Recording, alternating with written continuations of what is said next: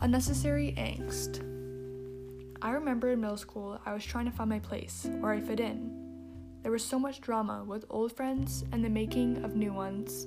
Conversations were misinterpreted, feelings were hurt, and rumors were told. I was accused of stealing a hat from a boy.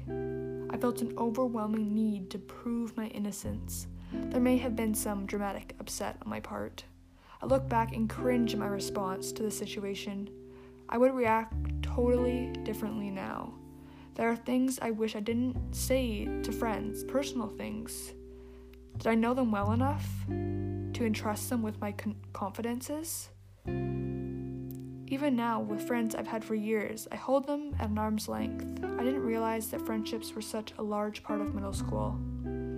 I wanted to grow, branch out. I wanted to be my own person, even if that wasn't the best person. I was annoyed by everyone, especially my mom. She didn't know what I was going through. I found her difficult to agree with. I'm independent, and I thought she was trying to control me. My older brother had a lot more freedom at the same age. As I've grown and matured, I realize how important family is. I understand the value of friendships, how important it is to grow them and help them reach their full potential. But family, family is providing love, even in the worst of times. Leadership was a highlight of middle school. I see leadership as opportunities to make new friends, to work together towards a common goal, to create something amazing. I think leadership had an impact on my growth and maturity.